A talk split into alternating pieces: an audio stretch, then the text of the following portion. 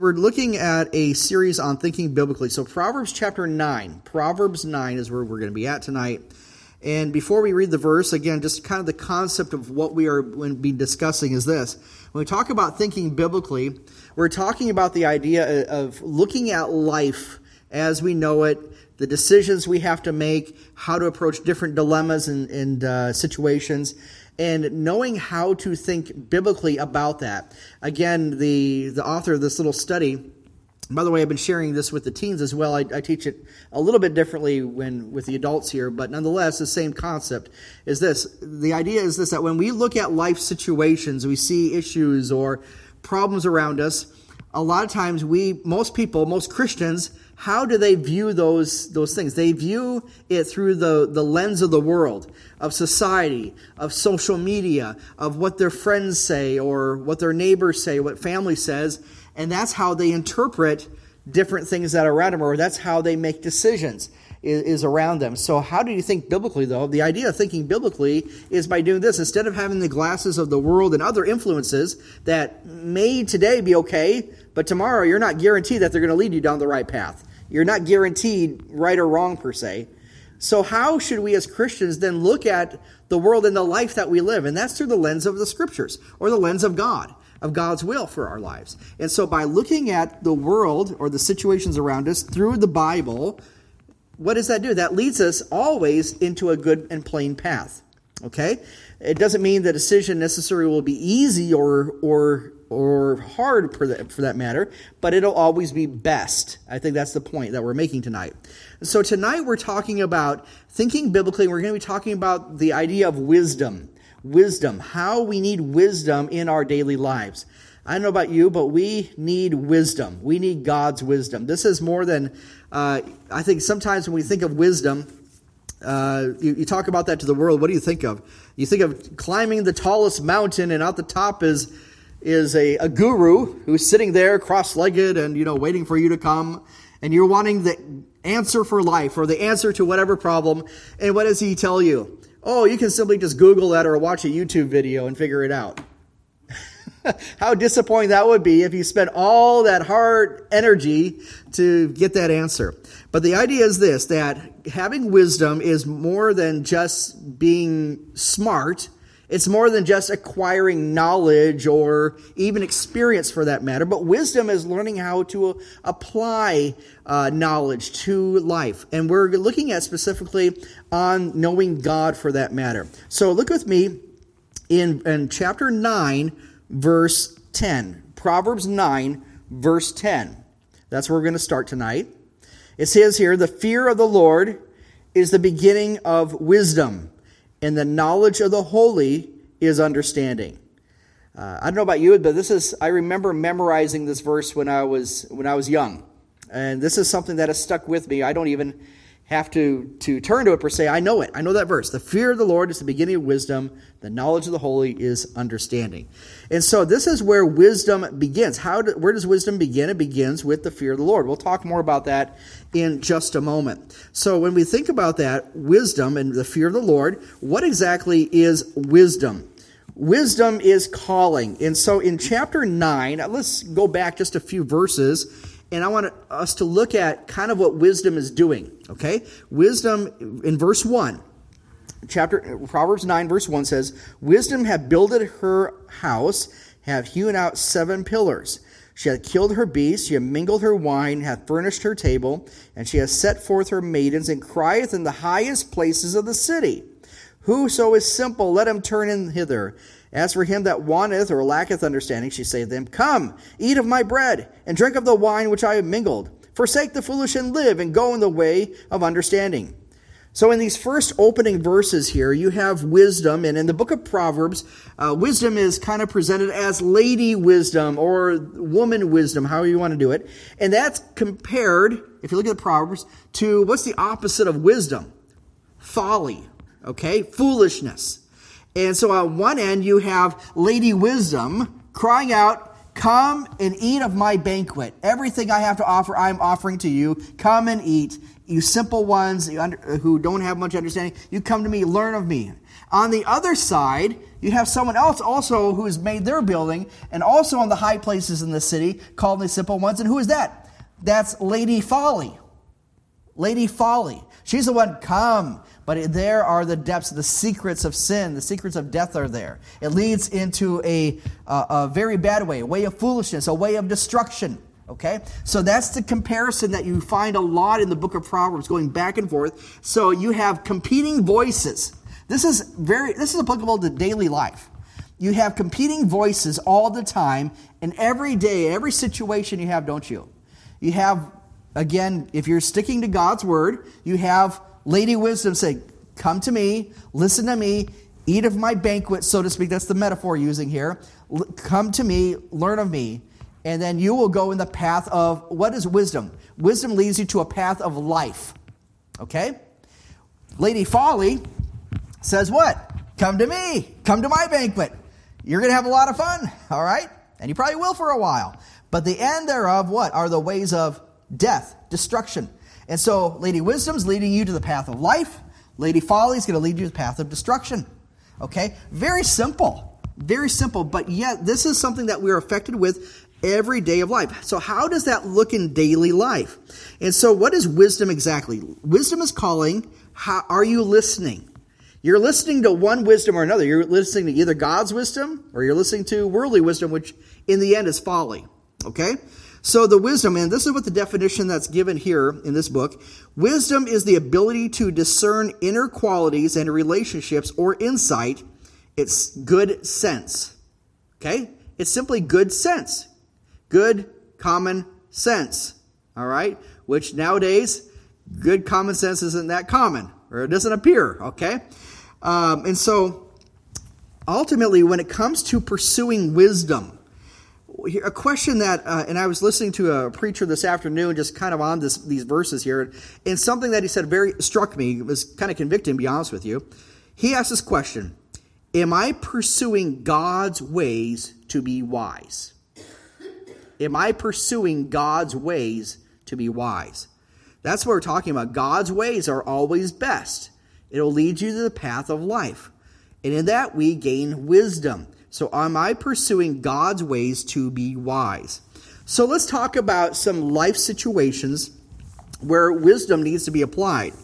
Obviously, the wisest one is simply to turn to God Himself. Forsake sin, okay? Turn to Lord Jesus Christ Believe on him, be saved. Okay, that's wisdom principle number one. Okay? But in doing that, now that you're a child of God, how do you live for him? And so you come up to different things. For, for example, let's say this that um, you have a, a situation at work.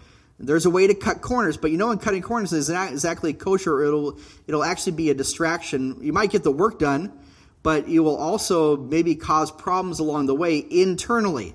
Okay? There's situations that happen for that. Okay? Uh, here's another thing, just for example. A parent who wrestles with how do you do uh, corporal punishment, discipline. How do you discipline a child?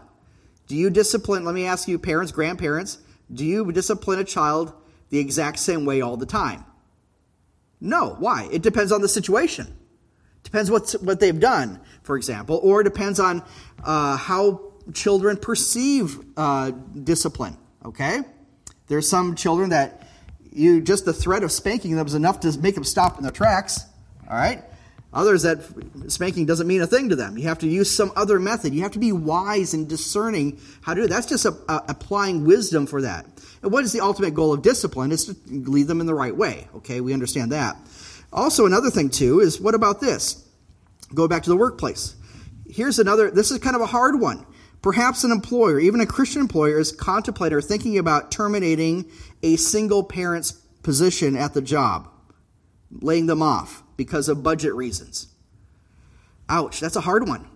And as a believer, you have sympathy or empathy for that person, but you also have a business to run. There's things, there's principles. How do you handle that situation? Is there a right or a wrong way to do that? That can be, that's, that's where it gets a little tricky, right? Okay?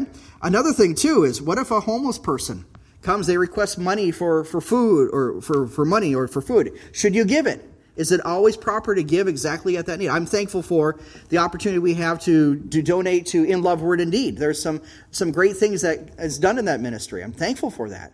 But do you always give that homeless person, per se, uh, you know, $20? And if so, how, how much money should you give? How much food should you give? See, that's where you apply wisdom in all that.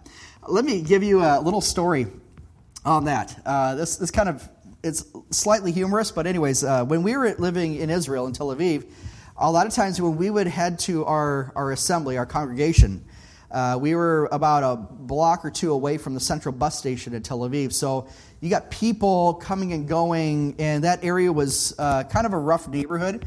And there were a lot of homeless people that were on the streets right there. There was a lot of drug users. There was just, it was just kind of very, like I said, a rough neighborhood. And so often there would be a, a homeless person there on the corner or near the stoplight. And as you were parked waiting for light to change, they would come and knock on your window and they're wanting a donation, all that. Okay, so could we give them money? I'll be honest with you, most of the time, if you gave them money, they would use that and go try to get their fix, you know, for drugs and all that. We didn't want to do that, obviously. We didn't want to enable them to do that. So often, what my father in law did is he always had a box of granola bars or protein bars. And he would always give that protein bar or, or granola bar with the gospel track. So that's how we did it. But we kept seeing this one guy. We saw him almost every week. Uh, he was be there at that stop. And uh, anyways, so for several weeks we'd give him granola bars or maybe a little bottle of water, things like that. Uh, but anyways, one day, uh, my father-in-law, I was with him. We come, he rolls down the window and he hands this guy, the homeless guy here, the granola bar and a, and a track.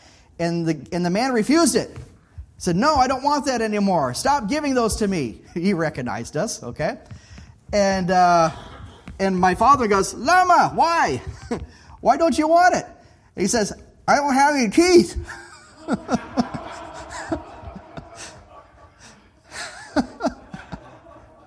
it was hard for him to eat that granola bar, okay? So anyway, so what is wisdom? Find something that he can eat. So that's part that's where wisdom comes in, all right? Still a good deed. But like I said, these these events in life uh, give us some uh, examples of just how do we handle life in general, especially from the lens of Scripture. Okay, so wisdom here, and we're talking about godly wisdom, is really the ability to make a decision in a real life moral situation a decision that accurately reflects and applies God's principles as found in Scripture. Okay? So the Bible obviously tells us a great deal about wisdom, but how do we get wisdom? That's the question. How do we get wisdom? The Bible says in the book of James, uh, chapter 1, if any man lacks wisdom, or a lady for that matter, if anyone lacks wisdom, let him ask of God, who giveth to all men liberally and upbraideth not, and it shall be given him. So the fact is that we do lack wisdom. All right? There are days where I shake my head like, I don't know what's going on, Lord. I need to figure out how do we do this thing? How do we accomplish this? And I just turn to God, God, give me wisdom. And that might not happen uh, immediately, but I've seen over and over how God has provided the leadership in, in that regard. So let's start. Where's the starting point, though? How do we gain wisdom? Let's turn to a couple passages here. In uh, go back to the book of Job. The book of Job, chapter 28. Job chapter 28. Before Proverbs, before Psalms. Come to the book of Job. Now, Job, in all of his trials that he had, he understood a little bit what wisdom was. And we're going to find that out here in Job chapter 28, verse 28, the last verse of it. Job 28, 28. It says here, And unto man he said, Behold, the fear of the Lord, that is wisdom, and to depart from evil is understanding. Seems like Job and Solomon, they, they were kind of on the same thinking, same line of thinking. And the idea is this that the fear of the Lord, that is wisdom, okay? And so, in doing that, let's go to another passage of Scripture. Go with me to the book of Psalms, chapter 111, 111. 111. Psalm 111, verse 10. Psalm 111, verse 10 says, The fear of the Lord is the beginning of wisdom. A good understanding have all they that do his commandments. His praise endureth forever. And as we read earlier, that the fear of the Lord is the beginning of wisdom, the knowledge of the holy is understanding. So, according to these passages, what action helps us to acquire wisdom? How do we get wisdom? It's the fear of the Lord. The fear of the Lord. Now, what exactly is the fear of the Lord? Okay? When some people are are thinking of that, sometimes people interpret that is they're afraid of God. God, don't punish me. God, I'm trying to do my best. Please don't strike me with lightning. A lot of Christians live in that bubble. They, they're in constant, almost like they're for guilty conscious i don't know but they have a literally they are afraid of god we're not talking about being afraid of god this is fear and the idea is reverential awe they are basically just in awe of who god is okay have you ever maybe you traveled out west for example you've seen the rockies um, or some something that really just when you saw it for the first time it just made you stop for a second and just take it in ever seen a place like that and you just think, wow, what a wonderful God we serve. Look at his the beauty of the creation. Uh, one thing I love to do on a Minnesota night, especially sometimes we get the, the northern lights. Do you like that? You go outside and you see the northern lights going, and wow, what a beautiful uh, element of creation that is. That's God's fingerprints all over that, okay? And I think that's a, a time where we can say stop and we say, God, not just what beautiful lights he's there. We, our reaction as a believer should be, what an awesome God we have. I think sometimes we people use the word awesome kind of flippantly. It doesn't really have the seriousness as we use it, in, at least in our language right now. But nonetheless, it's really to inspire awe in us of who our God is. And that's what it talks about the fear of the Lord, is really knowing Him. The outcome of the fear of the Lord is, is service or obedience to Him. Um, I was talking with the, the teens earlier today, and uh, put it this way think of a famous person, maybe a famous athlete. Uh, a movie star, someone that is important or famous to you, that man, if you could have a, a, day to spend with that person, so think in your mind who that is. Hopefully, it's a good person, okay? Good influence. But think of that person in your mind and uh, say, man, I would love to have a day with them. And what, how would you respond to that person? You'd probably be a little bit more respectful, maybe pay a little bit more attention. Uh, if they ask you to do something, would you be more inclined to do it? Yes, because you what? You want to get on their good graces. In a sense, you want to honor them per se. Okay, whatever, whoever that person may be, that'd be great. Okay. Uh, here's a little interesting story. Back when I worked at Granby Lodge, back years ago, um, I remember I was working in the clubhouse uh, for a year, and uh, when I was, I was working, all of a sudden the Minnesota Timberwolves coaching staff came up. Here's Flip Saunders, Kevin McHale, and some of the other uh, assistant coaches there that they were playing, and they usually did this every year, so this wasn't the first time I, I had met them. But nonetheless, here, here comes Flip Saunders and Kevin McHale and the rest, and here Kevin McHale's given me his credit card to run through so I can put in for their green fees and stuff like that. So yes, I handled Kevin McHale's credit card. All right. Now, because of who he is and know he was an important person, I'm probably going to be a little bit more careful on how I work for him, right? I'm not going to be slipshod and all that, especially when my manager is over in the corner. All right, I'm definitely going to do a better job uh, of doing that. Anyway, think of that. I'm going to be doing my best for, for that situation. Okay? Why? Because I'm trying to serve our special guests. Uh, we had guests all the time, but here's a, a special guest in particular. So, nonetheless, here's the thing our service to God should be even greater. Our awe of God should be even greater than doing that for Flip Saunders and Kevin McHale, just giving an example. Okay? So this is the importance that we, we should imply or that we should apply to this. So the starting point of, of wisdom is the fear of the Lord. And that results in service to Him. To, is to respect Him, to respect God, to know Him. So the fear of the Lord, that produces, what does it produce? It produces really a willingness to do what God says. That's obedience. Okay? Now there's great examples in the Bible of how we can show that, how we can do that. For example, the, one of the first people that comes to mind is Joseph. Remember Joseph back in the book of Genesis, how he was sold into slavery by his brothers. He suffered false accusations by Potiphar's wife, for example. He was in the Egyptian prison for many years before he was, he was even forgotten uh, it seemed at that time. But do we see Joseph ever complaining, ever grumbling? We never see that. Maybe he did, we just don't have that recorded. But nonetheless, he was a great example for us to, no matter what situation and dilemma that he faced, he always did what was right because why? Instead, like to Potiphar's wife, for example, I cannot sin against really the Lord. Ultimately, it was the Lord. And because of that, he was looking through that dilemma, not through the eyes of what the world says. He viewed it through what God says. He wanted to honor God in everything he said and did. Another example would be Daniel.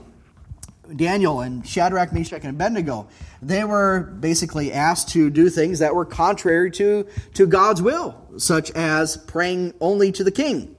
Uh, Daniel decided, no, I'm going to pray to the Lord only. And Daniel suffered for that. He was arrested and he was put in a lion's den. We know the story. The angel of the Lord stopped the mouth of the lion. He was delivered. But ultimately, what, how did Daniel look at that dilemma? He looked at not through the eyes of what the world says. They would say, no, just bow under pressure. Just, you know, it, it, you know, in your heart, you don't mean it, obviously. Just, you know, keep going. But Daniel said, no, his conscience convicted him. And he did that was right because he viewed that situation through what God says. So there's different examples that we have in the Bible. The book of Proverbs, for example, Ecclesiastes. These are passages of wisdom that the Lord gives us. And so this is very important. Now, the thing is this how do we apply wisdom in this way? How do we gain wisdom is by the fear of the Lord. And a great practice of how you're going to get that is by sticking to the Bible reading the Bible. Read it and read it and read it. Read your Bible, pray every day, and then obey. That's really where wisdom comes from. Read the Bible, pray every day, and then obey it. Man, that sounds so simple. It, and it does sound simple, but it's a daily discipline. It's a practice that we should have. Like I said, when when it comes to believers, when those who claim to be Christians, when they go through problems in life, like, man, what should I do in this situation? I'll be honest with you, a lot of times the, the big reason why they struggle with that dilemma, with that situation, is because they're not spending enough time in God's Word. They're not spending enough time in prayer. They're not spending time with God, is ultimately. Because why? They are distant from God. How do you know what God wants if you're not spending time with Him? So now I don't want you to beat yourself up, man, I missed yesterday type of thing, or you don't have to be there 24 uh, 7 type of thing, but it should be a part of our daily life. Daily practice is what it should be. And so make that a pattern, a habit in your life that you cultivate. Again, these are principles for living uh, in that we would do it. For example, Later on in Proverbs, it says here, train up a child in the way he should go. When he is old, he will not depart from it. Training up a child means, again, to get them in the Word of God. For example, get them to spend time with God. And, when do that, they will not depart from it. Now, is that a promise? There are some people, some Christians, I've even heard some preachers that say that's a promise. Yes, if you do these things, you raise them up from the when they were just came out of the womb, they're, they're going to be set for life. That's not a guarantee. It's not a guarantee. It's a, rather it's a principle. It's a principle. Meaning, if you have a life, a daily diet of God's word and prayer, spending time with God, guess what the principle is? That when they grow, they will not depart from it. That's a principle in life that they'll have. And that applies no matter where we are in our Christian walk. Okay? And so, in doing this, uh, we get benefits from living wisely. Okay? There are benefits that the Lord gives us here. Uh, wisdom is incredibly valuable because decision making, again, is a part of every daily life. Perhaps you were thinking of a dilemma, maybe something that you're having to face even now, or you faced recently on, man, I don't know if this is what we should do or not. Um, this could affect the way that uh, how you live, or maybe for the years to come. Uh, give that to the Lord. Uh, get in His Word, apply that. One thing, can I give you a little bit of a, uh, something from my college days? I'll share with you. Okay. Um, I, I didn't date much in college. I didn't. Why? Because I kind of knew what the Lord was working in my life, even as a teenager in high school. And so I knew that the Lord's called me to missions and to the mission field, especially working with the Jewish people, things like that. And so I was, I guess you could say, a little bit picky on who I would date or who, what lady friend I would have. Let me just say it that way. Okay? And so, but whenever uh, the Lord kind of brought someone across my path, uh, as and I'm going to use my wife as an example because this is exactly what happened.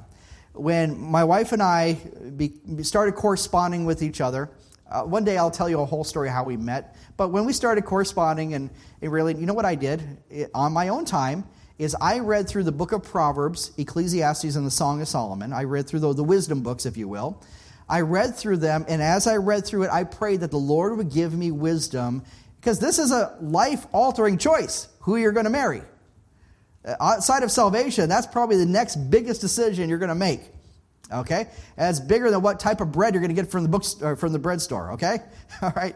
So, I prayed and read and prayed and read, prayed and read until Lord gave me that peace about yes, to move forward with that relationship with Mandy. And guess what? You know the end of the story, okay? And so God blessed in that. And so I encourage you to do the same. If you're going through a dilemma or a situation that you're just like, where do I go with this? I challenge you to read through the book of Proverbs. Start with that. Read through the book of Proverbs and ask God for wisdom. What does he say in James 1? If you lack wisdom, ask of God. He'll give to all men liberally and upbraideth not. Okay? He will give that to you. That's a promise to that. So now we come to a fork in the road. How then do we make a decision? Should we do this or to do that? The first step is this. First step in applying wisdom is this. When you when you come to that dilemma is ask whether God in his revealed will addresses that specifically. There are some things in the Bible where it explicitly talks about how we should live. Okay, it's very clear on that. Okay, and so that's that's should be should be said. For example, um, uh, dealing with uh, moral issues, for example. Okay, God is very clear on how we should live our lives righteously that way. Okay, the second step is to pray. Like we said, ask of God. The third step is consider the values of Scripture. Uh, for example, what God is, is teaching us through that. That's where like the Proverbs comes in. What are the principles of life for that? Okay. Um, another thing is honesty. Be honest with the Lord in all that. Honesty should be a characteristic of every believer to do what is right, okay? The next step, I think, is to seek the counsel of others.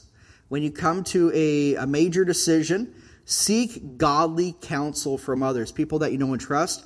Uh, seek your pastor. I'm your pastor here. I'd be glad to sit down with you, at least listen. If nothing else, pray with you on that. Uh, I, when we moved from uh, Tennessee to up here to this calling, I counseled probably about 25 people that were family members or people in ministry that knew us well and asked basically asked them to pray first of all but also kind of bounced off questions on the dynamics of, of such a move. That was, a major move for our family here just a few years ago. But th- that's important though. Uh, the bible says in proverbs that with much with many counselors there is safety okay? Not just don't just pick anyone off the street and ask okay? Ask godly counsel. Godly counsel, people that you know who are walking with the Lord, uh, and do that. Okay. Um, and then a final aspect of how do you do how do you approach this dilemma is basically simply act upon it. Don't just sit there. Okay, wisdom does nothing if you just simply don't do anything with it. Okay, wisdom is how you use knowledge. That's the idea.